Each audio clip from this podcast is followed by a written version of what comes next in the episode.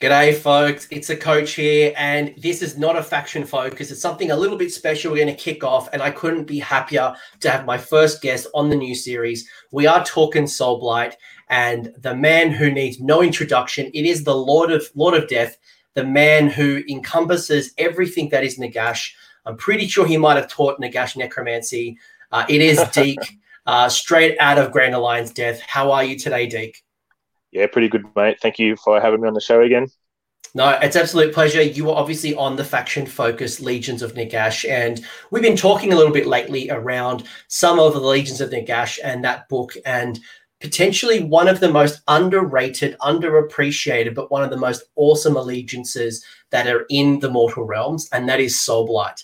So, um, you and I have been talking a lot, and this is going to be a really cool discussion. I'd like to think, anyway, about the Soulblight Allegiance. You know, who are they? What are they all about? How do I start collecting this? And why would I want to move over from one of the Grand Alliance, not Grand Alliances, the Legions, into um, into Soulblight? Like it's like, does that sound pretty cool? Oh yeah, definitely. um, sounds sounds Soulblight good. are very cool army. Yep. So, like, you know, let's start. You know, start the start the book, right? Like I've got my Legions of Nagash. Uh, it's a book that I've read a lot. You know, I've been reading about my Grand Host and my Legions of Night and, and Blood, and you know, then I I look at some of the, the spells that I can get, and then I quickly go to the back with my my units and all that stuff. But there's a couple of pages between Legion of Night and unit selection that people probably miss, and that is Soul Blight. So, who are they? Who are the Soul Blight? Um, Soul Blight are basically the the vampires of Age of Sigmar. Um, much like you'd expect, you know, superhuman strength, speed. Um, they're basically death. They're, they're undead, but um, you know they they can you know pass as humans. They they have none of the the frailties of the lesser undead. Um, but they do pay a price. They have to live off um, off blood. They have to drink blood. Um, they're a little bit different to your normal vampires, though. Garlic is, won't affect them. Um, a stake through the heart won't slay them. Um, running water doesn't doesn't worry them. Even sunlight, um, it makes them feel a bit uncomfortable, but they can deal with it. Um, just call up a cloud of bats, and they're like, "Yeah, cool, got my darkness, don't care." Um, so a little bit different to your normal average vampire, and and it's not just your standard um, Nosferatu vampire, there's many different types of soul-like creatures. Yeah. And I think that's the kind of really exciting piece is that for me, I really like vampires. You know, I've played the the, the role playing game Vampire Masquerade. You know, I uh, you and I. So you know, uh, for people who may have watched this channel, I speak about Deke a lot. Uh, and that's because Deke and I started Warhammer Fantasy Battles when we were kids. You know, we were really young. I actually got Deke in, so I like to think that I'm the head vampire in in the Warhammer relationship. and Deke has infected many many hobbyists. Uh, truly a wonderful painter, a wonderful player, just an overall good sport. Um, but you know, there's lots of different ways to build the vampire counts or the vampires in general. You've got that old fantasy battles that you and I got familiar with. You got that Elizabethan yeah, vampires. You've got um, like I'm trying to think. Uh, the the names just kind of uh, dropped out of me. You know, all the different movie type vampires. You know, well, your stereotypical sort of ones. Yeah, Nosferatu yeah. was the name I was thinking. Yeah, yeah. Um, but but like for when I look at the rules and I, I and the limited lore that I read, um, it there's there's all this space to to explore. You know, I, I think you just said, you know, you're not pigeonholed into one particular vampire there's a lot of cool different rules, a lot of cool different models, and you can build a vampire army the way that you want to build it because there's a space to create that. Yeah, very, very many opportunities to create your narrative, especially with the Mortal Realms now. Like you can have a Soulblight army themed from a specific realm. Um, you can have a bestial sort of vampire army from Ghur, or um, you can have yeah, just your, your shadow vampires, or just your you know the stock standard vampires from Shyish, you know, that, that sort of thing. Well, you could even you could even go into the very traditional vampires that you know who are living in shadow in the cities. You know, now that we have cities of sigmar you know, you could have a, a Hammerhal, a Tempest Eye type vampire coven oh, who are either a cult or maybe they sit outside and um, you know, there's all these different relationships, and you know, you could pull from that lore and you could pull from those models to to make oh, it yeah, definitely well, definitely with Cities of Sigmar like that's something that's still carried over from from the old world. Is Neferata has definitely got her, well, she does have her, her vampire spies in amongst the different cities. Um, she's still got a spy network. She she prides herself on knowing everything. Knowledge is power, that sort of thing. Being like no. ten steps ahead of the enemy, knowing what they're going to do before they do. Yeah. Yeah, which is awesome, right? You know, regardless of how you want to build your vampires, vampires are cool first and foremost, and then however you want to build your vampires, whether it is you know based around Neferata, whether it's based around you know that more traditional von Carstein with Manfred and pulling together from from, from some of the older style models, um, there's something for everyone, which I really like. Yeah, hundred percent. Yeah. So, what drew you to them? So, why did you start Soul Blight? Why is this an uh, you know an army that you really enjoy and you've taken to tournaments and you know you've got a really extensive range and we'll show some of your photos uh, in a minute. Oh. but you know, like you you spend a lot of time painting death and playing with death. So, what drew you to Soul Blight and why do you love it so much? Um, to answer that, we have to go back a little bit of time. Like as you said, you got me into fantasy battles. Um, and the army I started off was Warhammer Armies Undead. And uh, one of the first heroes I bought for that army was the classic Vampire Lord on a horse. Uh, I think he was known as the Red Duke. Um, and that's something I sort of went with. And as time went on, they released vampire counts in fantasy battles and always thought how amazing would it be to actually not have to bother taking skeletons and zombies or your lesser undead. It'd be great to field a, a pure vampire army. And in particular, my favorite has always been um, the knightly order of uh, of vampires, known as uh, the Blood Dragon, back in the day. And um, I think it was the second Vampire Counts uh, army book that came out uh, for fantasy battles. Actually, had a back of the book army um, where you could field an army of of uh, vampire or a very knightly order themed army for for for the for vampires. Mm. Um, and then when when Age of Sigmar came out, um, lo and behold, what did they do? Allowed me to take pure army of, of vampires with the Soul Blight Allegiance. Now, um, originally, um, they didn't have Legions of the Nagash. You just had Soul Blight, and you could field still an army of Soul Blight with Blood Knights as troops if your vampire well, I, Lord I, I remember, I remember you and I would play uh, in the early days of Age of Sigmar, and you would have 25, 35 you know this fleet of just vampires on horses these blood knights and you know this this it was essentially like the the first iteration of like the the tide that deepkin have. Like you know instead of having all these morrsarr eels at you it was just this wave of vampires and it was it was it was glorious. As as frustrating as, as it was for a free cities player um, it was glorious and kind of what i would expect from a, an army of vampires. Yeah that's right. So um and definitely when when Legions of Nagash came out and they actually had a uh, an actual allegiance at the back of the book, um, I thought that was amazing. I could actually, you know, have a bit of bit of bit of fun with my army and get some extra bonus rules with it as well. Uh, some little tools to make them a little bit different to other armies. So yeah, it was pretty good. Uh, basically, though, like just I love vampires, um, and the whole idea uh, for me, what, what personally was the the martial prowess, the vampire knight. You know, um, uh, got centuries or eternal life to hone their skills to get better in combat. Um, I thought that was pretty cool, like a dark nobility, you know. Um, so that's basically my my sort of uh, attraction to the army. But uh, all the vampires are cool in general, and I'm talking about vampiric horror, the the gothic horror of the vampires, not not your sparkling in the sunlight sort of vampires. Um, no, I, yeah, I, certainly, I, I certainly don't want. Me. I, I, I, I mean, look, if you want to do a Twilight themed vampire army, uh, don't at me on Twitter. But um, but yeah, like you know, you, whatever whatever you like. Like you know, I, I love Queen of the Damned and obviously Interview with the Vampire Slayer. I love you know Lestat and this music, and you know, partially because my favorite band is Korn, and you know they got to do the music and the voices but you know like these bardic you know there's all these all these different ways to build out vampires um, and yeah. however you want to build it or you know what type of models you want to bring and you know there's just a wonderful space for conversion for painting and the play style is quite cool as well um, something yeah. a little bit old world but certainly not rank and file um, and, and, it's very much age of sigmar orientated yeah definitely yep uh, so it's a very elite army Yeah.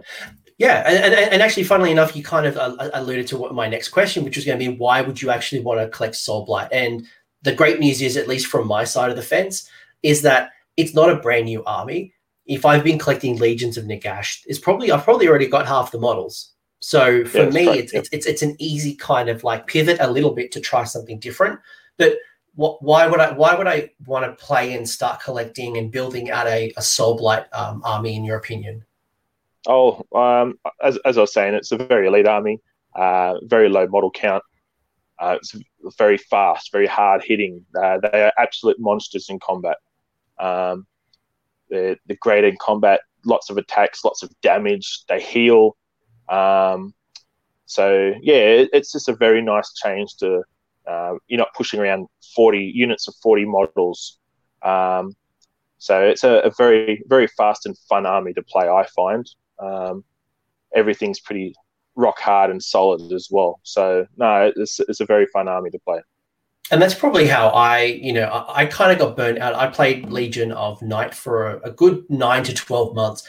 And I kind of got burnt out playing with big blocks of skeletons or chainrasps or um, zombies yep. or, you know, and I, I got to play with some dire wolves as well. But yep. the constant mechanic of regeneration with the um, the grave sites and you know having to be wholly within X and being next to a necromancer and like all the buffs, like it got to a point where it was a bit too much for me having to move around these hordes and then having all the synergies. Um, yep. And obviously, while synergies are across every army, it sounds like Soul Blight isn't tied down to that um, the the gravesite mechanic, which allows you to do so much more. That's correct. Yeah, you, you don't have grave sites in a um, in a Soul Blight army. Um, you actually have very few like summonable uh, summonable Soul Blight with the summonable keyword. Um, as I like to call them, they're all the they're not the lesser undead. They're all the um, the more elite stuff. So um, you've got your, I think the only things that are summonable in that army are actually the fellbats and bat swarms. Yeah. Um, so you don't really need grave sites um, in that army at all. Um, and your, your heroes can heal those units anyway um, with the vampire. Uh, uh, I think it's invocation of invocation of death rule. Yeah. Yeah.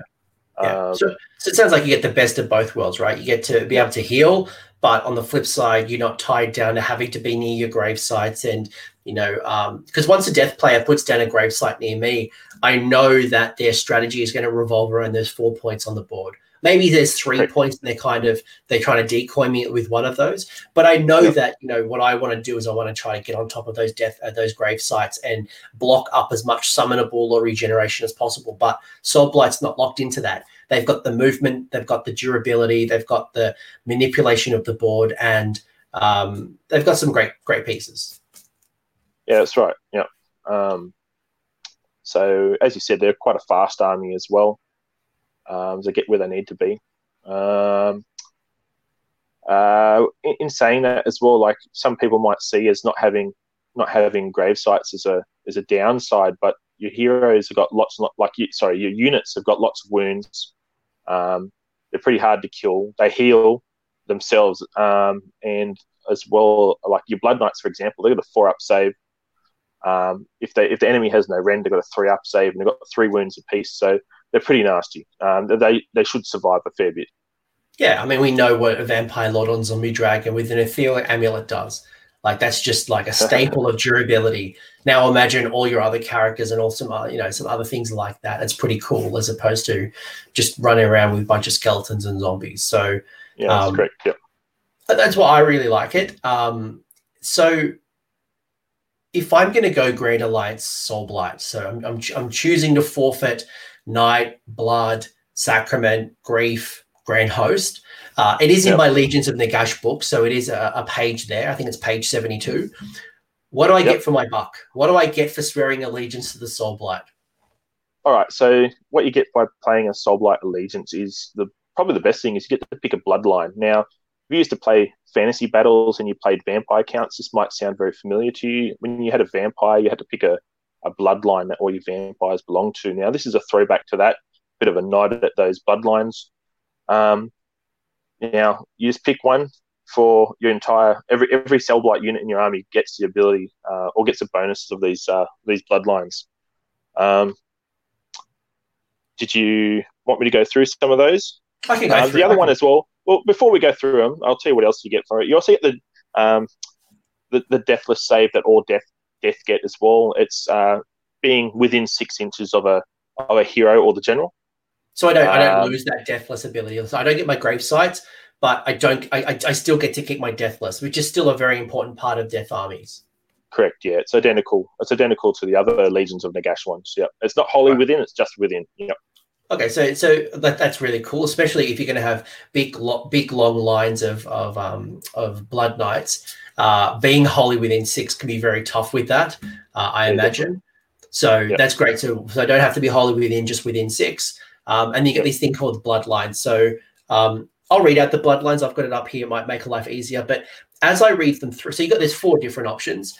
Maybe Yep. Deke, you can give me some advice or at least some high level concepts of you know what this actually means and like what does an army look like from this particular bloodline because i remember the old vampire count bloodlines but then you know looking through things like uh, vampire the masquerade rpg looking at the different movies about vampires they're not all this one cookie cutter vampire there's all these different types of bloodlines or different types of vampires and this kind of Yep. reflects it for me Yeah, So- yep. So so there's four four options. One is there is the the dragon warriors. So the dragon warriors you can re-roll hit rolls of one for mortal uh, for models that have the dragon bloodline, uh, the dragon warrior bloodline, uh, if they charge in the same turn. Yep. So that's sort of uh, Dragon Warriors. It's sort of like the old Blood Dragon, close combat sort of thing. Um, uh, this effective, very effective for like your for your Vargeist and your Blood Knights, uh, just to make them hit a lot harder in combat. Rerolling ones. Most of your units will hit on threes, so rerolling ones on the charge. Uh, that, that's that's pretty good. Um, that, that's you'd want to make sure you're charging to get the best use out of that. Only works on the charge. Um, but in saying that, it might not be the best sometimes to take that. The Vampire Lord and, and Zombie Dragon, his command ability is just reroll to hit anyway. So you might be better off using that elsewhere or, or picking a different bloodline. But that's not bad. That That's a, particularly good if you're not going to take a, a Vampire Lord on a Zombie Dragon. Well, it keeps you. Or a, I, I or a Coven Throne for that as well. So I guess for me, the benefits to this is that this is a command point that people are spending um, to generate those ones, and it allows units to act independently away from heroes as well. So yeah, um, that's true. Yep. I mean, that's an option, but if there are other options, and we'll obviously go through the options, but the reason I wanted to go through these options is as we look at some of the units, and Deke, you know, is being very kind to share with me one of his, you know, most successful lists. Um, we can kind of put a bit of context on the units and go, well, you know, if I am going to build one that's based around charging to get that benefit, you know, what are the Yep. things that are, are, are best at that?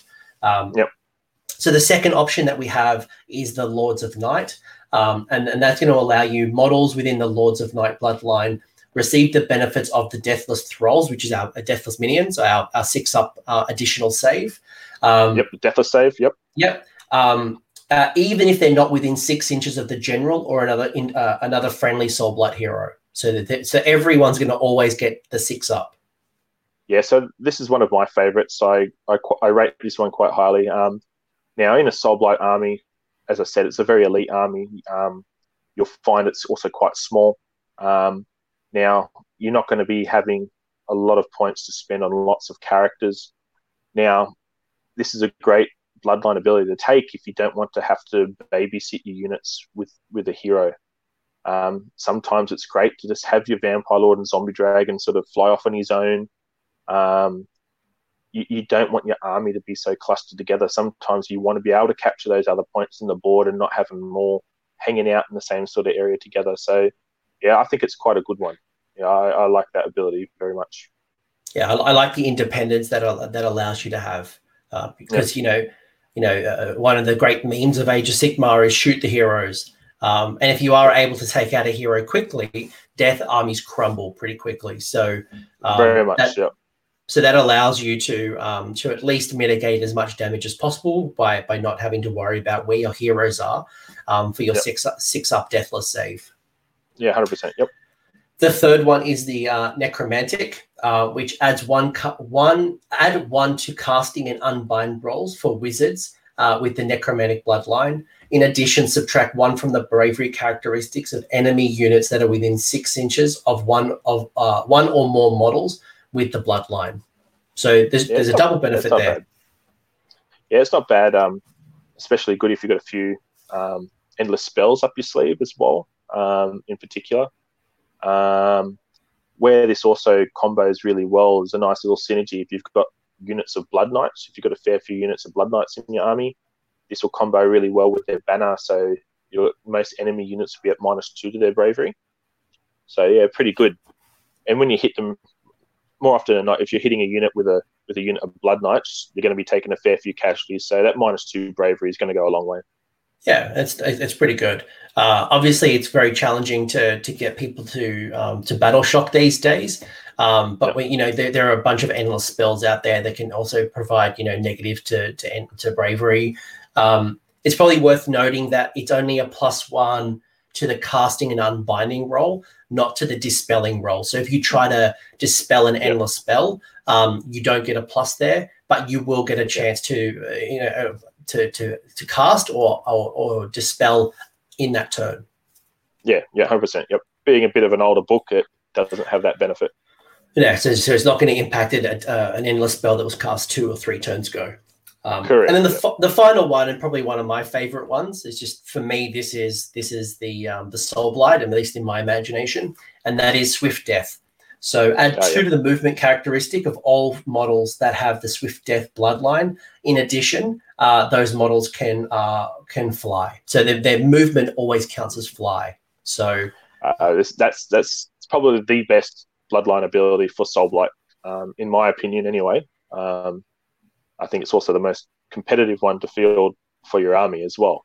Uh, um, having Blood Knights being able to fly plus two to their move, um, that, that's that's amazing. You, when you can charge over the top of, of screens, um, ah, it's really good. The other benefit to that as well is um, you take a Vampire Lord on a steed, get the extra two attacks, and he can still fly rather than just taking him on foot with wings. So yeah, uh, yeah, well, not bad at all. I think it's great. I mean, like I play Tempest Eye in, in Cities of Sigmar, and one of the greatest benefits that gives me is plus three movement in the first turn. You get yeah. plus two movement every turn. So that's essentially a free a free chronomantic cogs, or you could double that up with with a chronomantic cogs to get plus four movement and fly. Um, and then that you start the thinking of, but then you start thinking of the other synergies that can kind of come in, and it makes it a really tasty option. And I think as you start thinking about, you know, the the re-rolling ones to hit, whether it's a six up deathless save, uh, anywhere on the board, whether it's going to be, you know, there's a whole bunch of things here that you go, right, oh, I, I really like the idea of this rule. How do I build around it? Or how do I get the most out of the charge, the the high movement? Um, yep. Which I think is really cool, at least.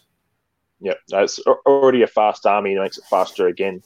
Um, no, it's a great one. I'll, I'll go into that one a bit more later on uh, as yeah, well when we talk about like army lists and stuff. I think yeah, the list yeah. that you've sent me um, is an example of this. But again, you know, you put yep. your own flavor on it, and I think that's got variety as well. While it is a smaller part of the book, there is still some tasty variety for Soul Blight. Hundred percent. You know, don't net list, make your own list. You know, come up with your own own design. But uh, um, yeah, I'm hoping hoping that list will provide a bit of inspiration for people who may be finding the allegiance a bit challenging or maybe want to start it. But we'll, I guess we can talk about that a bit more later. And it might be worth calling out before I uh, show off some of Deke's amazing models that uh, and talk through some of the units that are sitting okay. in Soul Blight. Um, you do get some unique command traits as well. So you've got some artifacts that are available to you. You've got some command traits that are specific to the Soul Blight um, uh, legions as well. So you're not missing out there.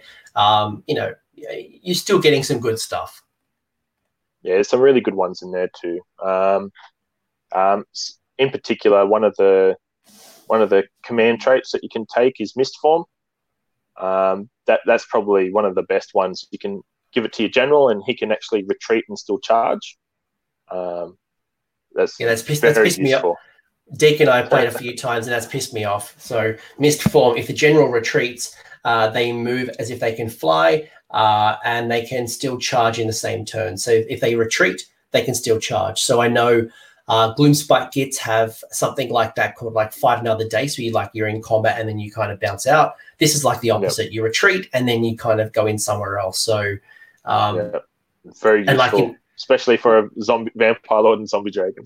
you know, you're chipping at it. You know, you're like, I want to get it, I want to get it down, and then the minute it starts getting wounded, it's like, bye. Yeah, yeah. Your plus two movement as well, and like, ah. But it's yeah, some pretty cool stuff, you know, adding adding plus one to the attack characteristic, um, uh, wound rolls of six plus from the general, inflict a mortal wound in addition. Uh, at the start of the combat phase, pick one enemy hero within within three uh, until the end of that phase. Subtract one, uh, one from the hit roll. So uh, again, there's a whole bunch of other stuff in there as well. So there's some pretty cool artifacts, some pretty cool command traits as well that you can pick to yeah. make your general more flavorful. Yeah, hundred percent. Yep. So create, um, create your own vampire. it's like yeah, it does it does feel like that a little bit. Hey, like you know, choose your own vampire, make it up the way you want to make it up. Um, and you you were really kind to share some examples of some of your hobby. Uh, in fact, I just skipped to the very end. Uh, let's go to the top. Let's actually talk about um, building out of force. So, talk to me a little bit about your army. Talk to me about a little bit about um, the lead. So, it's so the Soulblight army. All so, right. what's well, what's to my left? Where do I start? All right. Well, let's talk about the units that you've got on the screen there. So, um, probably the first one we've got there is actually Prince Vhordrai. Um, yeah, he's actually uh, in, in your bit of a your narrative and background of, of the Soul Blight. He's he's actually one of the most uh, skilled and powerful of the Blood Knights. Um, uh, now during during the time of chaos, uh, when Archaon and Nagash had their their big battle, and unfortunately Nagash uh, was defeated in that one. Um, Vhordrai actually tried to leave Nagash for dead, tried to actually throw his remains to the Chaos Gods through a corrupted realm gate.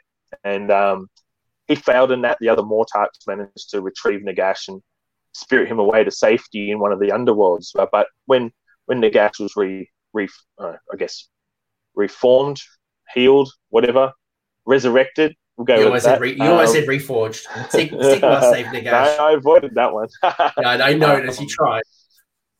Um, so basically, Nagash Nagash punished Vhordrai. Um, he uh, still wanted to make use of his, you know, his special skills of slaughtering, slaughtering many enemies. Um, but he bound him basically to his Crimson Keep, um, and it's, it's a little bit interesting. This this this Crimson Keep will actually um, appear wherever death magic uh, blows at its strongest. Um, and he and his uh, Blood Knight retinue will ride forth. They basically have a single day to ride forth to leave the keep, leave the keep, and uh, kill and maim and, and drink their fill before they have to return. Um, and then the, the keep disappears again. Uh, is a little bit interesting. Uh, it's, it's a pretty pretty cool bit of lore. Um, interesting. I might as well point out his dragon as well. Um, his dragon is a Shordemaire. Uh, it's a little bit more powerful than, than your normal normal zombie dragon as well. So he's got a little bit of an attachment to that dragon.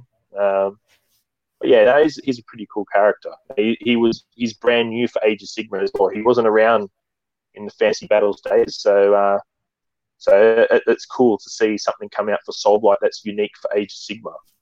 And um, it's probably worth calling out as well that Prince Vhordrai is from the same kit that your Vampire Lord on Zombie Dragons from uh, which is a start collecting model, or you can buy it independently. Uh, it's an alternative sculpt. So you essentially change over the head and the weapon um, to create Prince Vhordrai. So um, I think it's yeah, great, right. great versatility for a range that you might want to buy two start collecting boxes. Yeah, that's right. And the parts that I've used to make mine there, I did a bit of a cheeky reposition of the zombie dragon. Um, I've used a Knight of Shroud sword, used some spare parts from a leftover Manfred model, uh, from the Mortarch kit. Um, so you can you can sort of because he's a name character, you can convert him up a bit or spend a bit more time just making him look a little bit different to make him stand out. Uh, yeah. But very easy to do so with just that same kit. I imagine death players are going to recognize the the two people to the right. Um, they might recognize them. well, they might recognize one of them. You know, at least one of them people like to ignore for some reason. They they hate him because he brought on the the end times um, or destroyed the old world. Uh, but what what what do we got? Well, who, who, are these next two people next? All right, in the middle there, we've got Neferata. Um, the Mortarch of the Queen of Blood, the Mortarch of Blood. Um, uh, she's she's a very important character to Soulblight because uh, she was actually the first vampire. Um, now, you can't talk about Soulblight without talking about um, the old world as well. Um, basically, she had the help of Arkhan um, to try and uh, recreate Nagash, Nagash's elixir of eternal life, and that's what made Nagash what he was, a true immortal. Uh, although when they when they attempted to make it, they botched it up. They you know made some errors, um, and instead, what what they got, what Neferata turned into, um, was the very first vampire. Um, and she actually gave gave that gift onto her favored retainers, to her generals and other nobles in her court. But basically, all the other bloodlines they all sort of stem from her in some way or another. Um, so yeah, she's she's a very old character, and it's great to see her still around in in Age of Sigmar. Um, uh, funny enough, she she rules a part of Shyish, one of the underworlds, and the city's called New Lamia, uh, named after the, the original city of vampires, Lamia, in, in the old world, in Nehekhara. Um, yeah, it's a bit of, of cool lore that you can um, read up on her. She's got a fair few novels that have been released. She's got two Neferata books from Black Library. Um, and in those, actually, it's got a you know, we were talking about how you can make up your own Soulblight army. Well, one of the ideas that you could do is go off a bit of a bit of inspiration from those, where she's actually got a female knightly order of, of blood knights, um, and they were all the, the orphan daughters from a city that was destroyed by the forces of chaos, um, and they're led by a, a castellan called uh, Adhema. Uh, she also shows up in one of the books called um, uh, Spear of Shadows as well. Uh, so she's a pretty cool character.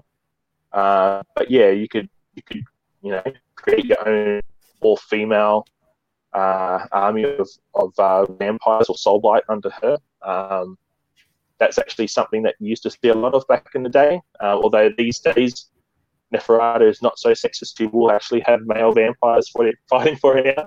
Uh, whatever, whatever, whatever floats your boat. Whatever floats your boat. That's right. Uh, um, so yeah, you're not sort of restricted now, so you can have a bit of a mix of different types of vampires fighting under her, but you can still stick to that that old theme if you want to. But yeah, um, uh, she's she's very cool. Uh, the and then what about the gentleman? Right, what about the gentleman on the right? Probably the, the best Mortarch that Nagash has ever or will ever appoint. It is Mannfred von Carstein. Um, now, um, he's a bit of an infamous fellow. Um, he, as, as you mentioned before, he's actually responsible for uh, bringing about the, the end times that destroyed the world that was. Um, he was manipulated by the Chaos Gods and manipulated using his own selfishness to do that. Um, but you know, we've got him to thank for Age of Sigmar now, which is wonderful. Um, thanks, thanks, Mannfred. Um, Thank you, Mannfred. That's right. Much, much, much love to you, Mannfred he's basically one of these characters that you uh, you could only trust him as far as you could throw him. Um, he's he's very treacherous, always looking out for himself. Um, but uh, unfortunately, um, he's very much under the thumb of Nagash. As much as he hates it, um, all, all soul-blight vampires, um, as much as they like to think that they've they've got free will, uh, end of the day, they all answer to Nagash, and they know that they can get snuffed out like a candle uh, if he so wills So um, they're all very careful to make sure their own little schemes and and little uh, plots that they come up with don't you know, don't outstretch too far uh, or overstep themselves um, in regards what, to Nagash. But, uh, sorry. One of my favorite parts. So I, I used to play Legion of Night, so which is the Mannfred um, Legion, and one of my favorite things, I used, I always ran Mannfred. I always ran Mannfred, and yep. one of the things that I really love about Mannfred is that he plays his war scroll plays like he's he is in the story. He's not a tank. He's not a tank. He's not going to run into the middle of the battlefield and you know be a heroic vampire lord on zombie dragon. he is a very cunning, very manipulative. He is somebody that will attack at the strategic weak point and he'll bide his time until he makes that strike. And his War Scroll rewards you to play that way, um, which is what I really enjoy um, from Mannfred. as much as people boo Mannfred and uh, do not like him. Yeah, definitely. Uh, he's, he very much plays that way. Um, he's pretty much the, the, the jack of all trades, uh, Mortarch, really. Um, he's good at a bit of everything, but you know he doesn't specialize in one area. But uh, yeah, he's a great fighter. He's he's a great spellcaster. Um, uh, he, he's very very reliable. Um, he himself, he's best probably used in a very aggressive sort of Soulblight army. Maybe lots of um, lots of Vargheist in particular. He he works really well with them. Uh, yeah, I always, too.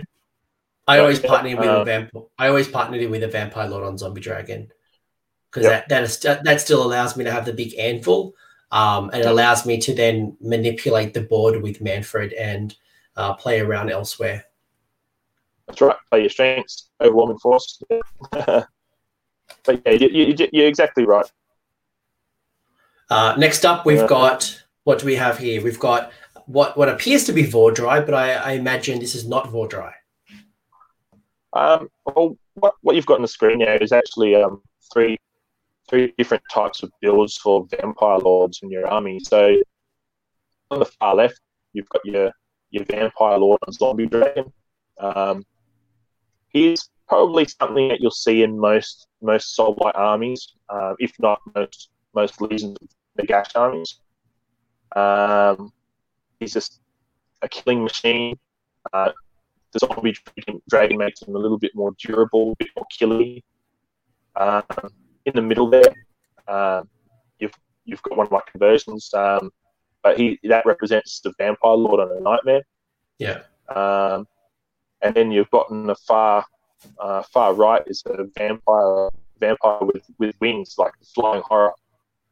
Um, and it just goes to show, like you know, you can have a bit of variety of vampire heroes in the army as well with the, the previous three and the three that got on the screen now.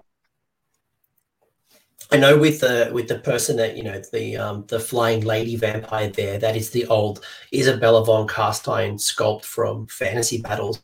Um, what I done was um, I, I, didn't want wings on my flying vampire. I didn't want my vampire on a horse either.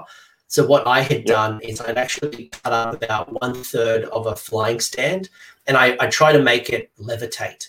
Um, oh, yeah. Because to me, because to me, vampires don't fly because of wings. They they they fly with with you know um, telepathy, and they, they fly with you know that type of psychotic uh, psychotic um, psionic powers. So for me, I wanted yeah. that kind of levitation type vampire, which is again another way that you can build the army that is in your mind as opposed to what's being dictated to you.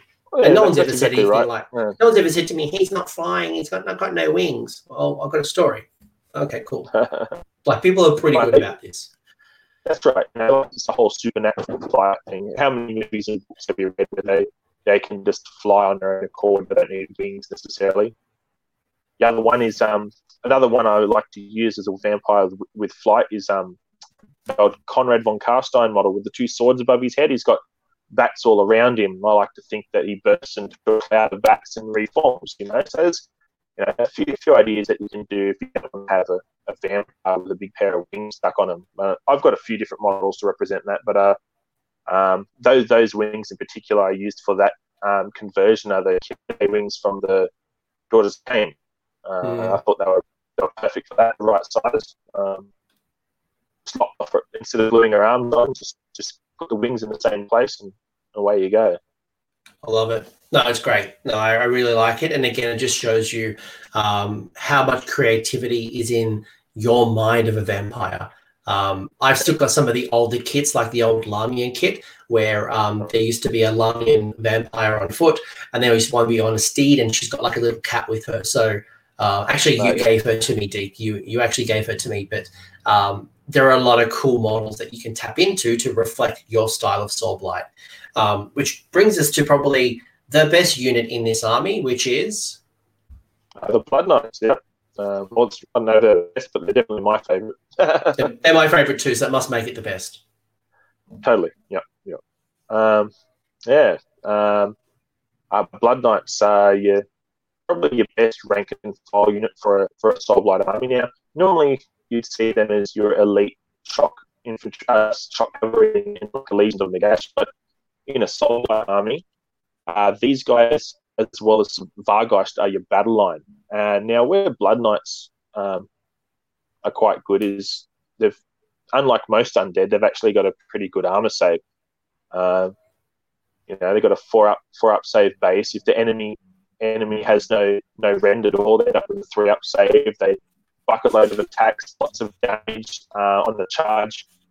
Um, but narrative wise, you know, they're they're the they're, they're the vampire retainers of your vampire lords. They're your they're the vampire household knights. Um, there's in a bit of the lore they'll roam roam the mortal realms on like a basically like a dark quest, honing their martial prowess over the over the centuries, uh, trying to seek that sort of that martial perfection. Uh, one of the one of the stories that I think is quite cool in the Legions of Nagash book is uh, uh, a unit of knights will or of blood knights might ride into a, a village that's being beset by some monster or beastman or whatever. You know, and you know, we've got that dark nobility to them. They will agree to rid the village or the town of threat. They'll slay the beast or you know the monster or whatever. But then when it comes to payment, um, they'll want the blood of maybe a few innocent villagers as as as payment to to quench their thirst, sort of thing. Mm. Uh, well, I mean, so like cool. after a hard day of work, you know, people like to drink like a beer. Uh, this is like yep. essentially their beer. It's like, cool, I want to drink right. your blood. I want to drink oh, your blood. Right. Well, the, the questing knights or the noble knights would normally come back. You'd throw them a big feast, wouldn't you? Well, you might throw them a few brothers instead. The blood feast. Yeah, that's right. Next thing is, uh, and, and by the way, um, uh, a, lot of these models are uh, very close to the stock models that Games Workshop produced, but Deke uh, has gone on and uh, converted and pulled together from different kits. And uh, I, I, think it's lovely that you know you can bring your own flavor. Uh, and this is just one of the many many ways that you can demonstrate your army. Um, so what, what do we got here? That's right. Um, there's a lot of those a lot of those units, you know, just it's always good just to add your own little touch to it, you know, make it look a little bit different to everyone else's. But uh, on the screen there, what we've got in the center is actually a Bloodseeker Palanquin, and on the left and the right, it's the same model. It's it's a um, uh, uh, Coven Throne. Um, now they they look very similar to each other. Um, now basically narrative wise, the, the the middle one there, the the Bloodseeker Palanquin, it's the vampire riding in that is is a, a sanguinarch. She basically she's all about the the finest vintage of blood. Uh, so she's always out in on the battlefield in the in the most bloodiest areas, trying to collect as much blood as possible, and she's sampling all the different uh, vintages of blood that are spilt on the battlefield in a in a goblet um, and she basically uh, drives the rest of the soul blight nearby into a bit of a, a bit of a blood frenzy. Um, the the coven throne itself, um, you know, as, as, we're talking about, there's many different types of vampires. Uh, the coven throne, um, it basically has a, a vampire uh, noble lady or a queen who, you know, she's not going to slog it through the mud on foot or ride a stinking, rotting beast. Yuck. Instead, what she does, she has actually has her own throne um, lifted aloft by a by like a bunch of spirits and ghosts. Uh, and on her throne, she's got two handmaidens that will help her scry the future in in like a big big bowl of blood. Um, so they're they're very very very cool looking models in that regard, and and the story sort of matches what they look like as well. They're they're very cool. Um, on the battlefield, um, they're they're pretty pretty great to use as well, especially the Coven Throne. Uh, it can muck up your enemy uh, with a special uh, uh, command ability that she's got, Beguile. Um, basically, she bewitches them and they they're unable to strike against her, and she can just hack away at them at will. Um, Yeah, I love it. So, I love it. Yeah, they're very cool. And I saw that you put on a uh, a regular vampire from the just a re- vampire on foot, and I saw you put her on top of the um, the palanquin as well. So, or maybe it was the coven throne. So uh, again, uh, that was the, the yeah Bloodseeker palanquin. That one that was actually the older or the, the same Isabella model that we are talking about before with the wings. Um, with the wings, yeah. She, yeah, she's got a goblet in her hands. I thought it was ideal. She's just taken a scoop of blood from her big big bowl of uh, of uh, her vintage that's sitting on the on the on the throne there. So I thought it was you know, very appropriate. One some of my favorites because uh, some of these are very older style style sculpts. Um, I I have my alternatives on the bat swarms that I really like. But uh, what what are the difference here between these two bats? Uh, so what you're looking at there, you got fell bats and you got bat swarms. Um, uh, they're some of the other units that you'll find in a Soul Blight army. Uh, Fellbats um, and and uh, sorry, Fellbats and Bat Swarms, uh, as I mentioned before, they're they're two of your only summonable units that you've actually got in your army, in, in a Soul Blight allegiance anyway. Um, so they're able to be healed healed by your heroes nearby. Um, now, Bat Swarms, they they can be very useful in in your army. Um, they're very fast. Uh, so if you, especially if you use them with the Swift Death bloodline ability, they would get even faster. They would get across the board very quickly.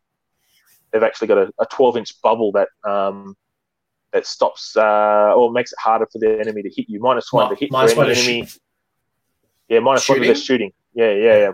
Uh, makes it very hard for them to hit you in the shooting phase. Um, so they're, they're very useful. Five, five wounds apiece, right? Like a base has five wounds. Yeah, five wounds apiece. Bravery um, 10. Five, yeah, five attacks each.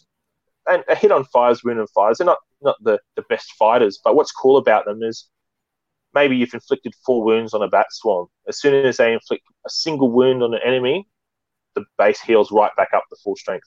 So very, very hard to get rid of. And, you know, they're 80 points for two bases for 10 wounds. That's not bad. It's pretty cool. Good for holding um, home objectives. Good for annoying your opponent or or baiting them. Um, uh, I, I, know, I know with my bat swarms, I went out and got the Lord of the Rings bat swarm, which I thought was really cool. Uh, I know you've gone out and kit bashed this from uh, a particular Lord of the Rings model. Was it Lord of the Rings?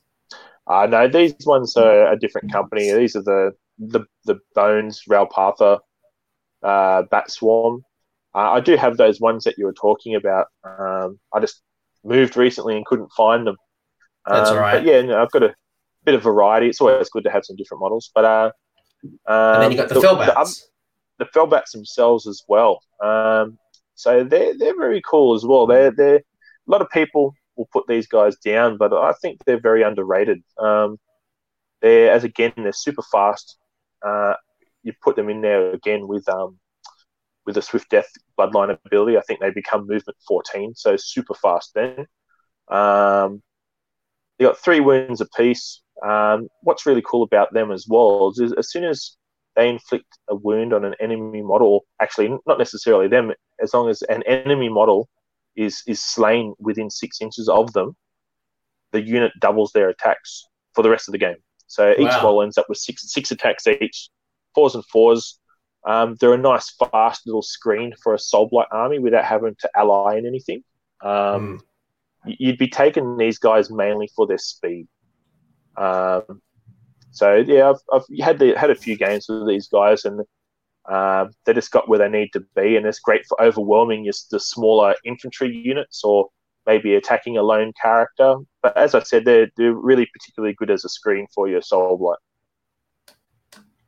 The final page we've got is. Um, well, we've spoken. We've got a got a Fellbat and a, just one of the Castellans, the Blood Knight champions, in the middle there.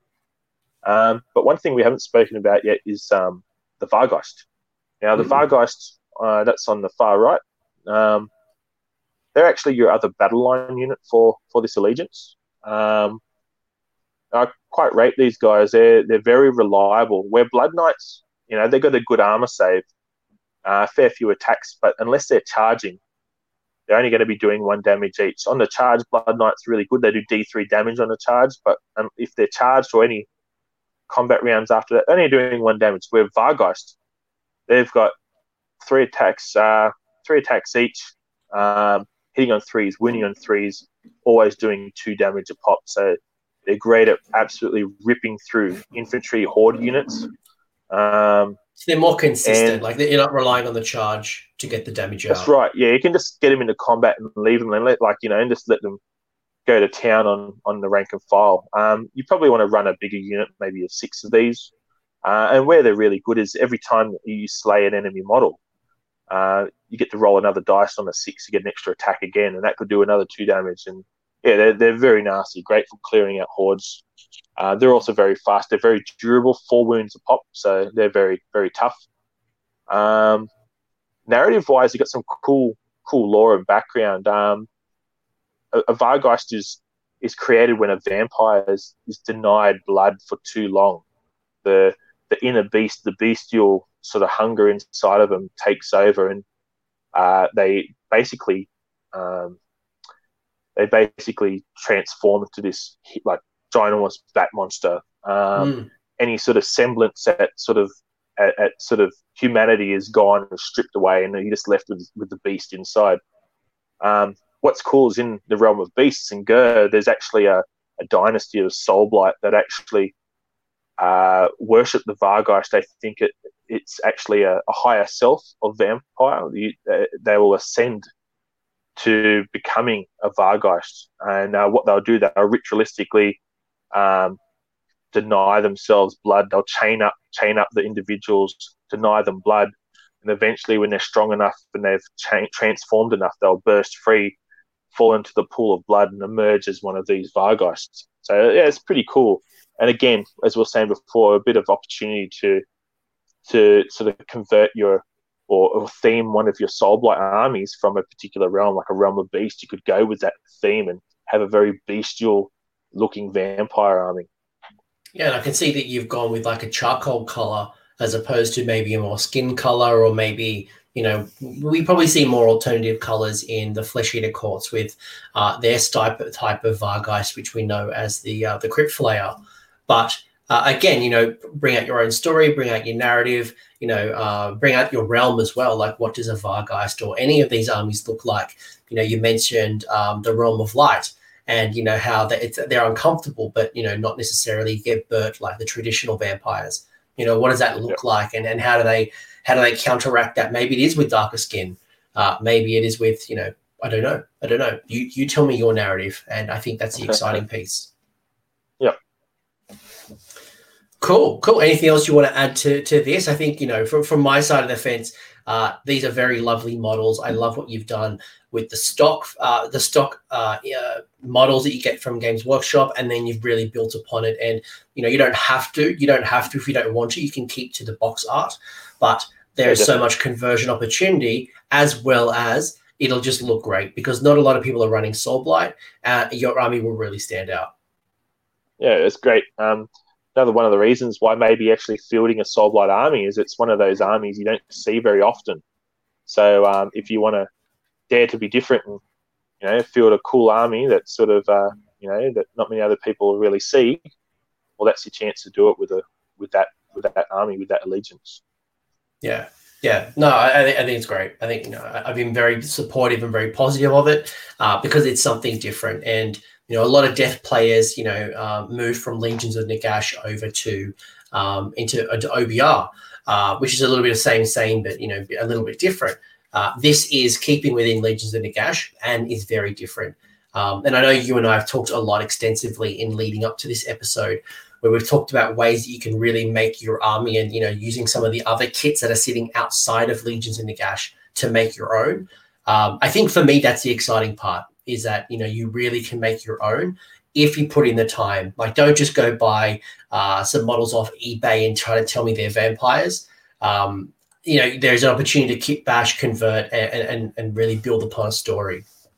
Yeah, hundred percent. Like um, we are just talking about Blood Knights just before, and like one of the best ways, like if you if you don't want to buy the stock models of, of Blood Knights, which in in my opinion they're actually fantastic models. They're great. Um, but uh, for the pretty yeah. much the same price. You could buy a, a start collecting Slaves to Darkness box, the the newest uh, start collecting box for Slaves to Darkness, and uh, you could actually uh, convert up those five plastic chaos knights in there, um, file away or clip away some of those um, chaos symbols. Um, if you've bought vampire lord and zombie dragon, you can actually use some of your spare parts left over from that to help convert them up. There's actually um, Games Workshop through their web terminal or online. They actually sell uh, a death upgrade uh, pack, which is a whole bunch of very soul blight looking shields. Uh, and you've got a soul blight looking banner there as well with your your vampiric iconography. Um, I think that the, would be a great way to convert them up. The Slaves to Darkness is a really good call out because this, the the biggest barrier to entry from what I've seen is that the Soul Blight Blood Knights are fine cast, they're metal. Um, you probably They know used to be metal. They're now yeah. They used to be metal. They're now a um a resin, resin kit. but which- they're which is- expensive. But they're, they're- like Yeah, being resin is re, being resin is fine. Like I have a lot of Forge World resin. I have a lot of resin. I've never really had a problem with resin. It was the cost that kept people away. And Yep. these new Chaos Knights are freaking awesome. And the fact that you can convert them up, um, I know I've seen some people um, who who have been looking for different like various heads. Um, things like the tree revs from Sylvaneth have a very kind of Oh, they're vampiric They're great. very. Yep. they're very pyrrhic head. Um, I know I've gone out and gotten some of the deepkin heads as well. Some of them have again that very pointy eared, bald head, uh, that kind of vampiric kind of style, and again go well Yep. with the the the pale tones. Um, Hey, maybe your army used to be. Maybe your your vampire lord and your blood knights used to be uh, chaos worshippers, and they've been turned into vampires themselves. So they might have like some of their armor still hinting at their original origins, but you know they now pay a fealty to Nagash as opposed to any sort of chaos god. So yeah, I love it. I love it. There's absolutely no reason why they couldn't. You know, you could probably go grab some like demigryph shields if there were if your narrative was a part of the free cities, or uh, there's a lot of opportunity to to make your own story. Um, Yep. Speaking of, of making your own, and I wanted to bring this up was um, you were very kind to to build a list for me. You know, because I kind of I, I said to you, how do you build a, a soul blight list? How do I put this all together? And obviously, um, there's there's four different bloodlines that I can tap into, and I can build around certain things. But you know, like what's a what's a good starting point? And um, you have run this quite often. You've done quite quite well at um, at Sydney GT. I know you ran Soul there. You've run things at Moab. Uh, you've run uh, you've run Soul Blight at various different like little one day tournaments. You know, you've you've put the hard yards in with Soul Blight. So I wanted to know what's the framework that you're putting your army in, and then maybe what is there any variances or you know things to consider, and um, maybe we'll go through your list if that's all right with you. yeah, that's fine. Like um, when we tackle this list, I, I basically wanted to explain. Like I did it in two parts. Um, I, I want to talk to it, talk to you about it based on how it will perform on the battlefield, but also like how one might also start collecting um, a, Soul Blight army as well. How where to start with your models. Now Yeah, this is a great. two thousand point list that I've put forward to you. Um, that I this is very much something very similar to what I would even take to like a competitive event or or just on a normal tabletop, uh, you know, like a normal game. Um, but basically, I started this off by building up a first 1,000 points. So if you're a beginner, focus on a smaller point limit, aim for a thousand points. Now, the best way to do this is um, grab yourself a Flesh Eater Court start collecting box um, because this kit also makes um, a Vampire Lord and Zombie Dragon or Vhordrai on his Zombie Dragon. Uh, and you can also create three uh, Vargheist out of it as well. Mm. Um, you're going to have leftover uh, leftover ghouls. You can use them for conversions, whatever. Maybe a future army project, but it's still it's still cheaper for you to pick up this, start collecting, than buying both those models separately. So If you did the math, who cares? You know, if you Yeah. did the maths, it was probably free ghouls. If you went and bought a, if you went and bought the um, the Vargheist and the Vampire Lord and Zombie Dragon independently, it probably comes to a very similar price tag. So you're you're basically buying two get one free. So it's probably no reason why you wouldn't go out and buy this start collecting box. It is great value for money. And who knows, maybe you want to start fleshing the courts down the track with a with, you know and, and have a start with a bunch of ghouls. yeah, like even under like what talk about with Australian prices, like you, you're actually paying fifteen dollars less for both those models, and you get a unit of ghouls out of it. So there you go. You're saving yeah, money cool. by winning by taking more models. Yeah, no, it's worst great. case scenario. Um, put so, it, use, use it for kit bashing on the on the bases, like whatever. That's right. Oh, yeah, that's it. Some of those heads you could even get away using them for other vampire heads and stuff. So, um, so we've started off with this, uh, with the allegiance of Soulblight, and we've chosen yep. the mortal realms of Shyish with the Bloodline yep. of Swift Death, which is our plus two to movement. Correct. Yep. So you, we've we've got our zombie dragon. We've got we've got three Vargheist. Now for your first first thousand points, um, I'd add on to that with by by adding uh, another three Vargheist and a unit of Blood Knights, and uh, that would that will give you your, close to your first thousand points and then expanding on that, um, we can sort of go through the list a bit more now. Yeah, let's go um, through the list. Vampire, yeah, through. Vam- Vampire Lord and Zombie Dragon. Now, what I've given him, you just read out the, the Bloodline ability, um, Swift Death, so that, that allows him plus two the, the, the move army wide. And, fl- and, and, they, um, and everyone flies. Everyone flies, yep. So that's including your, your Blood Knights and stuff as well. So Vampire Lord and Zombie Dragon, um, he's the general his uh, command trait is Mistform. That's the one that allows him to retreat and charge. Now, the, to get the, the the best use out of this as well, give him the, the lance. Um, that way, he actually gets the, the extra damage on the charge as well. Um, so you're more, most likely to get m- more charges out of it, more damage out of this command ability as well. Um, at the top there, you'll see that I've actually listed my army as originating from Shyish, um, the Realm of Death. And what that does is it gives gives me access to the ethereal amulet, which is one of the Shyish artifacts from the Malign Sorcery book. It's actually now, according according to all the data and the shows that I've been doing, it's actually the second most chosen artifact in the entire game outside of God, Godbo- Godbone armor. So uh, it is a very popular artifact, not just for death, but also for um, your your stone horns, your frost lord or stone horns, your uh, Mega Boss or Maw-Krusha. But the reason why it's really popular, Deke, is it gives you uh, for for your Vampire Lord and on Zombie Dragon in particular, three up save that ignores any sort of modifiers whatsoever. So, so you always sorry. No, as I was just saying to, to rewind it back, you're going to have a three up armor save that can't yep. be rendered.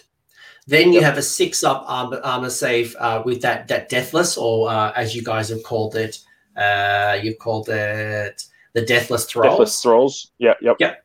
So straight up, you've got uh, you know you've got a, really good re- regular bunch of saves, and then you've got something else that goes with that Death Lance and Shield that all, a lot of people forget. And when I was learning to play Death, I kept forgetting about this until I got a token, and that is the Chalice.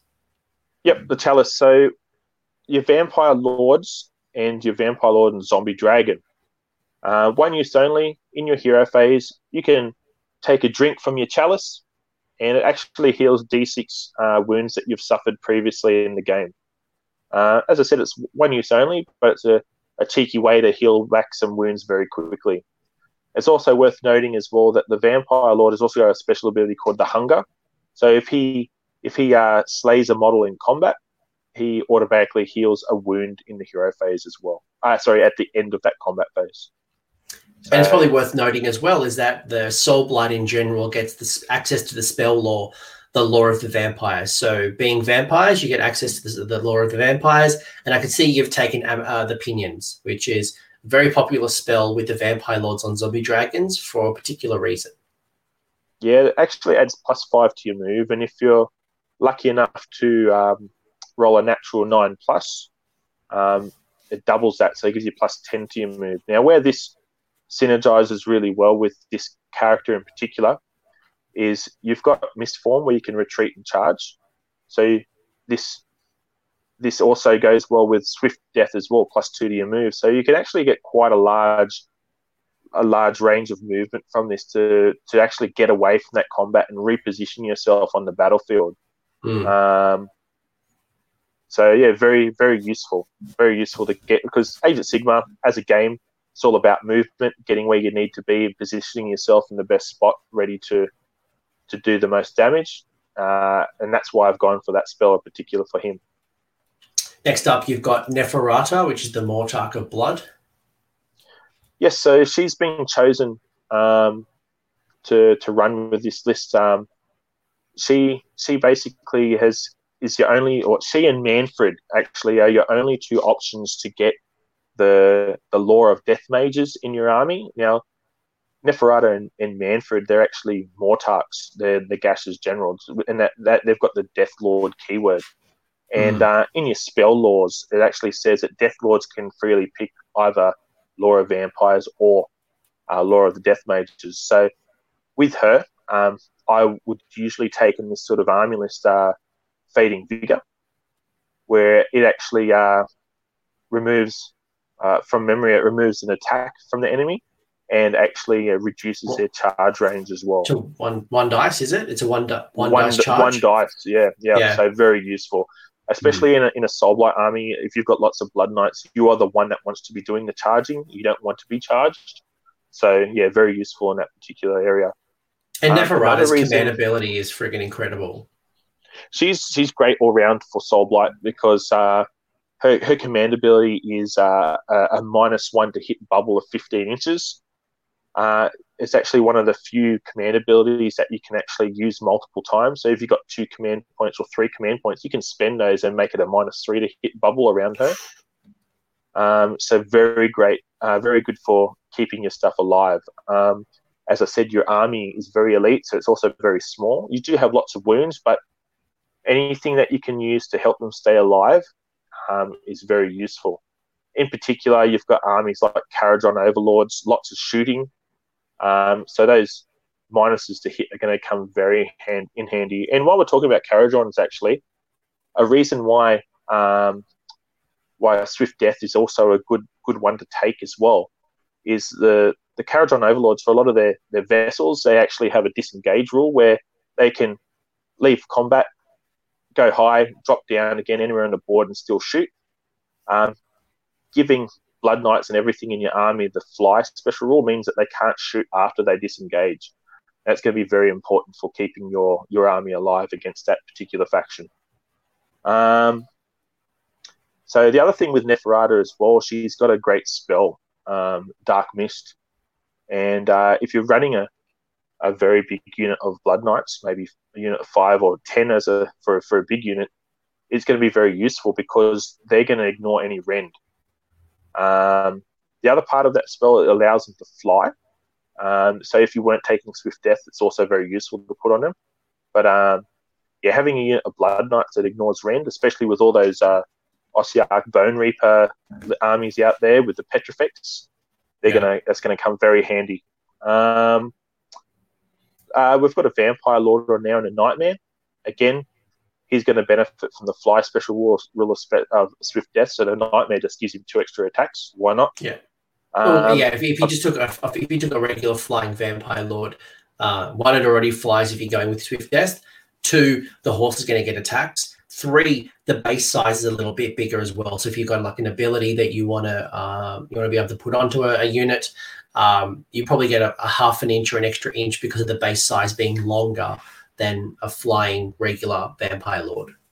Well, that's exactly right. Which is something I was going to go into now. Is um, you've actually got a really cool command ability from the from the vampire lord, and his ability is to uh, give a death unit within 15 inches plus one to all their melee attacks. Mm. So unit of Blood Knights, unit of Vargheist, they're already pretty deadly, They already got lots of attacks. So extra attack doing extra damage again, that's going to be very awesome set yourself um, up with a charge, get a plus one to attack. You've got all the buffs to you know to do really well when you do charge and do a whole bunch of damage. So nice, little, right. nice little combination. Extra, having that extra hero in there as well is going to be great for providing you with um, that extra deathless thrall save, the the six up, ignore the damage roll after your armor saves. Um, very important for this army.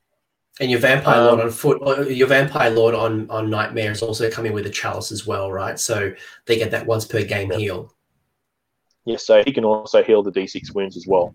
Uh, one use only. Um, yeah. yeah. A, a, few, a, quite a few less wounds than your vampire lord and zombie dragon. So you got to make sure you make the most out of it when you can. Otherwise, you might not get a chance to use it at all. So uh, if you've taken one or two wounds and you have the opportunity, just use it. Um, because yeah, you want to keep him alive. Um, and then we're going to go into the units that we've got there. Now I've got two units of five Blood Knights and six Vargheist to make up your three compulsory uh, battle line units for the army. Uh, now the two units of five Blood Knights are going to be great. Um, Blood Knights are great to be used on the charge. They do the extra damage when they charge in. Um, I like to with, with the two units of five. I like to sort of charge charge a unit in, and then next opportunity to get to disengage with those, and then charge in with the second unit. Um, that way, they can they can keep getting the most out of the different charges uh, or, of, of the damage from their charges. Uh, six Vargheist as well. Now, they're, they're probably their one weakness is they don't have the armor save of the Blood Knights. They've only got a five up save. They're a bit um, of a glass cannon. They're a bit of a glass they cannon. They, they, don't, they don't take a hit very well. That's right. But in saying that, though, um, they do have four wounds each. So they've got an extra wound than the Blood Knights. And overall, I think they're a little bit more. I th- overall, I think they hit a bit harder because they're two two damage a pop. Uh, three attacks each actually does you know a fair bit of damage. And where they're best being used, throw them into a horde unit that's maybe got one models made up of one wound, and they'll just absolutely shred that unit. Um, if you can, maybe maybe throw your dark mist on them if you get the opportunity. Um, but they'll be best used, uh, best best to, to use the Vampire Lord Zombie Dragons um, Dread Knight uh, command ability to allow them to re-roll their re-roll their hits, mm. just so they can just shred the absolute hell out of the unit. Um, they've actually got uh, a rule every time they slay a model, you roll an additional dice, and on a six, they, they actually gain an extra attack, and that's potentially another two damage that you do from there. Now, they don't get any extra attacks after that. but as you can see, you can get a fair bit of damage out of them. Mm. Mm. And you can obviously like faster than your blood knights as well. And you can always go in like the Dragon Warrior kind of build as well, getting the re-roll ones when they charge. So, you know, there are, there are other optimal ways to kind of get the most out of your Vargheist. Yeah, true. Yep. Yeah, that's another option to go with that. Um, now, one of the things I've, you'll notice at the bottom of that armor list, I've actually got some allies in there. Now, where Soul Blight sort of struggle is they're a very elite army, very small sort of army. You don't want to have your units of Blood Knights or Vargas sitting on your backfield on an objective. You don't want them camping on objective on objectives. You don't want them to be you know, playing defensively. You want to get in there. You want to charge. You want to do as much damage as possible. Um, you also don't have a lot of screening units other than like Fell Bats. Uh, and and what I think is um, a good option to ally in what I've got here is is chain rasp. I've got a unit of twenty and ten. Um, they're great for screening your army during deployment. Um, Soulblight actually, uh, unfortunately, don't have access to any battalions at all. So more often than not, you're actually going to be probably being made to go first. You, will you'll, you'll be outdropped um, and your opponent will have the choice going first or second. So you just want to make sure that your, your army is screened properly with those chain rasp. They, also have the fly ability um, built into their own war scroll. Um, and because they're a night haunt unit, they actually uh, ignore armor save modifiers as well and have a five up save. Uh, and they're not too shabby in combat as well. They're hit on force, wounded force, two attacks, but they if they've got more than ten models in their unit, they can uh, they can actually re-roll ones to wound as well. So they're pretty groovy. Um, they're also great for just holding, you know, holding or contesting um, objectives on the battlefield as well. Um, your units are only like units of five or six. They're not huge horde units. So that unit of 10 or that unit of 20 chain rasp is going to be very handy for capturing those objectives from the enemy. Your Blood Knights or your Vargheist get in there, actually smash the crap out of the foe, reduce their numbers whilst your, your rasp are in there holding onto those objectives. Now, worth noting as well that they don't actually get a, a deathless save because they're allies. That's correct. Get access to the deathless thralls. Um, and another reason why I went with chain rasp because they don't have access to that, their five save that ignores rend um, sort of makes up for that. It makes them a little bit more durable as well. Uh, it's also worth noting they're a summonable death unit because although they're allies, your your vampire lords Neferata and your vampire lord zombie dragon, they will also heal the units as well with your deathly mm. deathless invocation rule as well. So they can get healed. That's a great call. So if you can't use your summonable stuff on your Blood Knights and your Vargheist, you've still got a place to, to regenerate through summoning, uh, which is a great call. Um, alternatively, obviously, if you're looking for screening and fast units, we, have already talked about the Bat Swarms, we talked about the Vargheist, uh, the Vargas, the uh, the the Felbats. Um, but I like the shout and tapping into the the chain rasps um, because it will give you bodies, it will give you some board control. You're going to be able to move around the board pretty quickly with some speed, uh, and they've got small bases as well, so they're likely not to get in the way of your Black Knights and your Vargas, which is what you want to essentially leap over and wreck face with your opponent. Well, that's right. It works well with the like with the synergy of the of the um, Swift Death as well. All, your Blood Knights have got fly, so they can just ride over the top of them when you've used it as a screen anyway.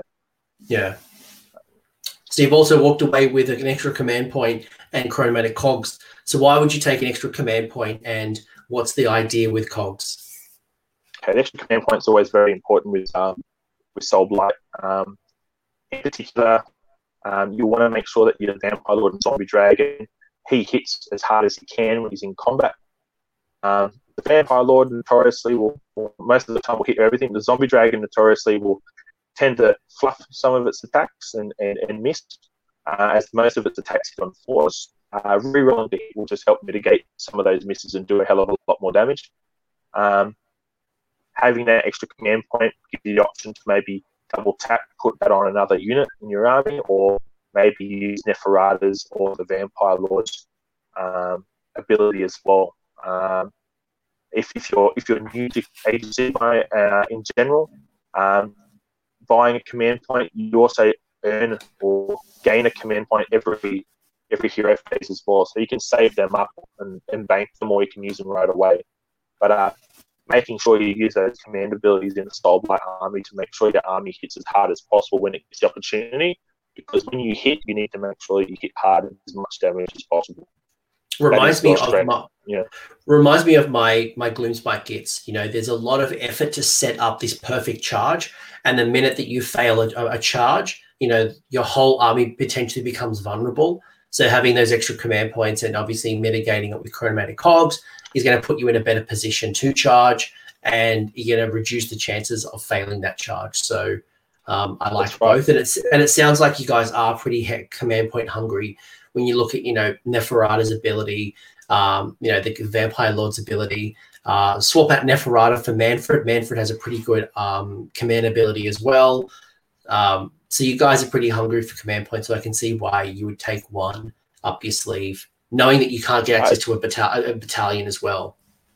Well, as, as we said, as I said before, like Neferata being able to tap as many uh, her command ability as many times as she has command points is very useful. So having that extra one and using it at the right time, making your opponent, all opponents within enemy models within 15 inches, minus one, minus two, maybe minus three to hit is going to be very annoying for your enemy.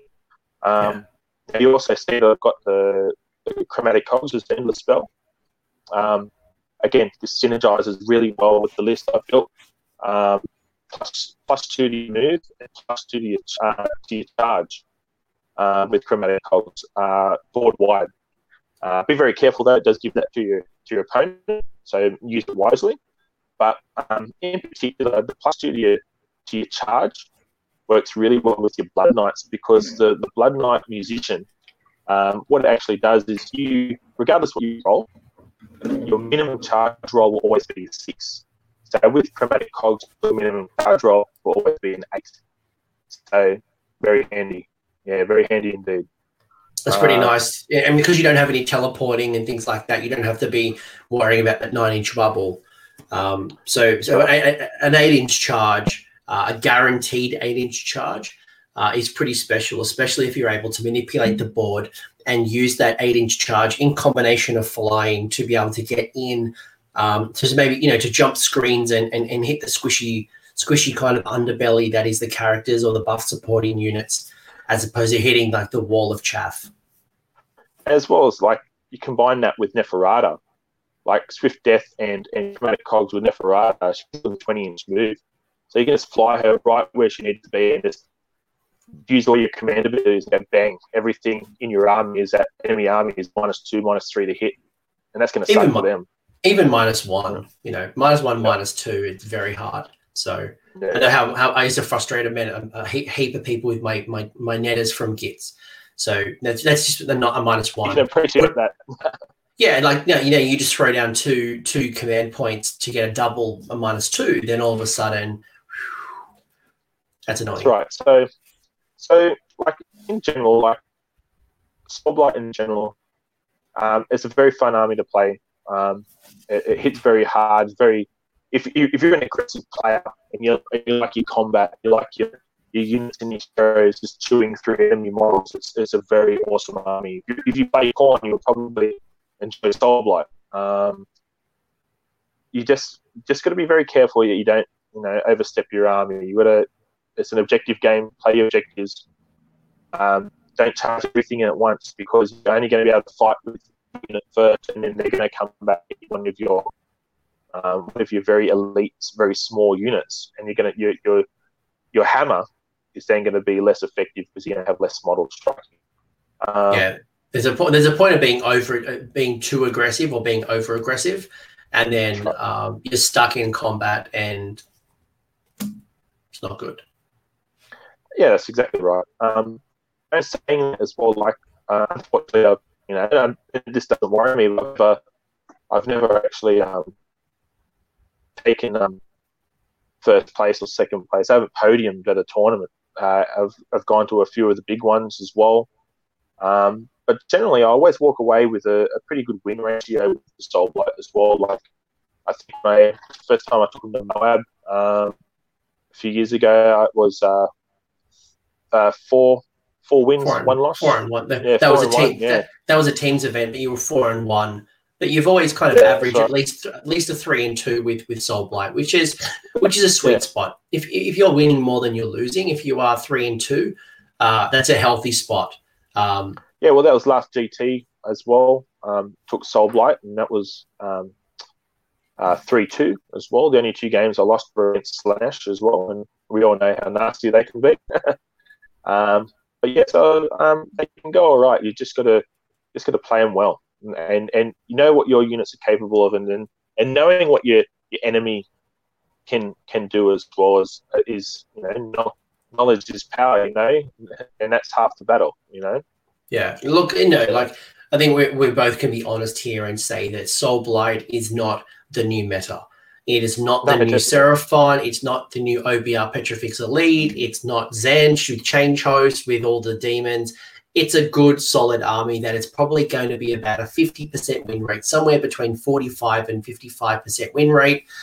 It's going to be up to the general to kind of pilot it. Yes, it can go four wins. You know, un- it's probably going to be uh, taking a lot of time to practice and prepare and learn the strengths and weaknesses, but uh, it's going to be an army that you're going to have fun with. You're going to learn a lot. It's going to look unique on the table. Um, and it's a nice way to play death without playing the horde death that death is known for. Yeah, that's right. You, will actually finish your games at tournaments, which is something to be said um, with Soulblight. Um, but uh, in general as well, um, yeah, they're just a lot of fun. Take them, take them because you you want to want to play them, not because you want to win.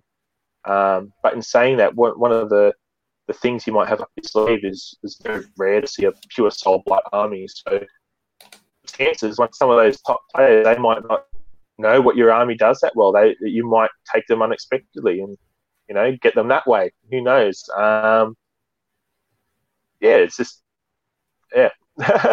Yeah, no, it's, it's, it's a great it's, army to use in general.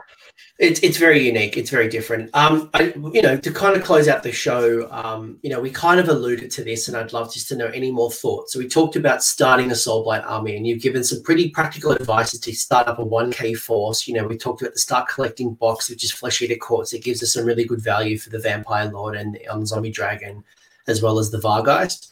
Um, yep. We've talked about things like the Chaos Knights in the you know in, in, uh, in the start collecting box for, for Chaos and obviously shaving those kits down. We've talked about the the vampire upgrade sprue that's available from Games Workshop. We've kind of talked yeah, about some upgrade. other things. Yeah.